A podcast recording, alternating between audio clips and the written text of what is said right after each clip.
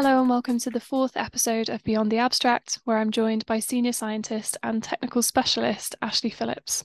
Through his current role, Ashley's involved in the development of robust LCMS assays for the quantitation of therapeutics, biotherapeutics, and biomarkers, and also mentors junior scientists in new techniques and best practices. So, thank you very much for being on the podcast, Ashley. Shall we begin with a brief intro to the paper?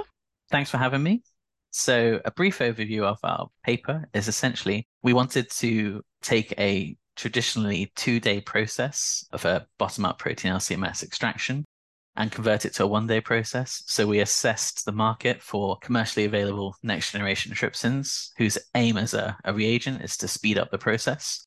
So, what we did was we took those commercially available reagents, we assessed their performance in buffer, and uh, we also assessed the impact of performing reduction alkylation, a very traditional uh, standard processing step, on the performance of these reagents. And uh, we then took the best performing reagents forward for further assessment, where we looked at them in a more uh, relevant matrix. And then we performed some additional uh, optimization of those reagents to find out which was the best performing, and then trying to slot that into our standard method development processes. You mentioned there that you're trying to cut down this two day process into a one day process. So, can you expand on how you did this and the benefit of doing so? So, in the industry, we tend to see this drive to reach lower and lower limits of quantitation. And this is really leading to bottom up protein LCMS methods becoming increasingly complex. So, for instance, digestion steps, they can be conducted overnight to ensure maximal peptide liberation.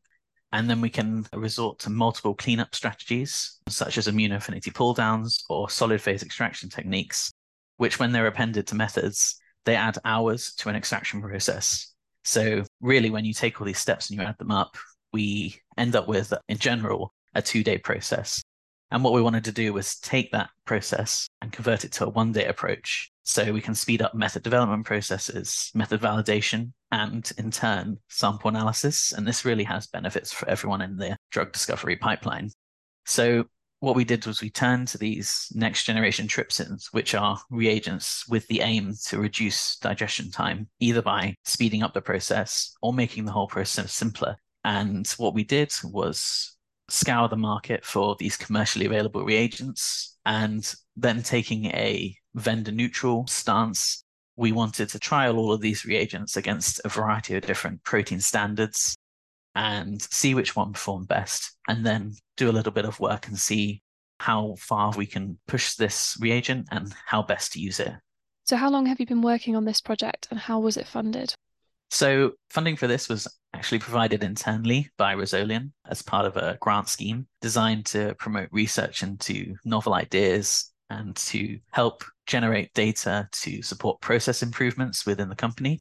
And uh, this has been a, a bit of labor of love over the last few years. And really, what we're doing at the moment is taking the work that we've performed as part of the paper and putting it into action into ongoing method development projects. So it really is a, um, a process improvement for us, and we are starting to see the benefits. Were there any particularly challenging elements of the project that really stand out in your mind that you can share with us? Yeah. So one of the challenges we faced was as simple as it sounds uh, data storage. So day to day, we run triple quad mass spectrometers. Running in an MRM style data acquisition, the file sizes are, are actually quite small. But when we move to a high resolution mass spectrometer and we're working with acquisition types like swath DIA or data independent acquisition, these data files can actually be quite large. So, for instance, some of the data files are several gigabytes in size. So, this is obviously a big difference and essentially an issue for data storage. But the resolution to this problem was actually quite simple. We just needed to work with our IT department to ensure we have suitable space available for data storage and backup, importantly, as well. What plans do you have following on from this publication? Were there any unanswered questions or kind of obvious next steps that you'd like to explore? Yeah, really, we have taken the data that we got from the paper and we've worked that into our method development approach. So we have actually adopted a heat stable trypsin as our default approach. In fact, our go to reagent is the best performing reagent that we state in the paper. And this is the typical or default approach that we take for all new method development projects. So, part of the process of method development is we assess the feasibility of performing a bottom up protein LCMS approach. So, where we cannot use a heat stable trypsin, we still assess more classical approaches to digestion. If, say, a next generation trypsin is not a good fit, for instance, if we need an alternative cleavage specificity, which um, currently is not available. But yeah, we've we've taken what we've learned in the paper and we've adopted it wholeheartedly. So we have uh, multiple projects ongoing where we use the uh, heat stable trypsin as our digestion reagent. And what we're doing as well to build on this work is applying DOE or design of experiment approaches to further streamline our method development process. It's so great to hear that the outcomes of the paper are actually having an influence on the projects that are currently ongoing. It is. You can see the difference when you go from a two day assay to a, a one day assay because you're doing more experiments in a short space of time. It feels like it's progressing really quickly. So, could you summarize the key outcomes of the paper and what this means within the wider context of the field?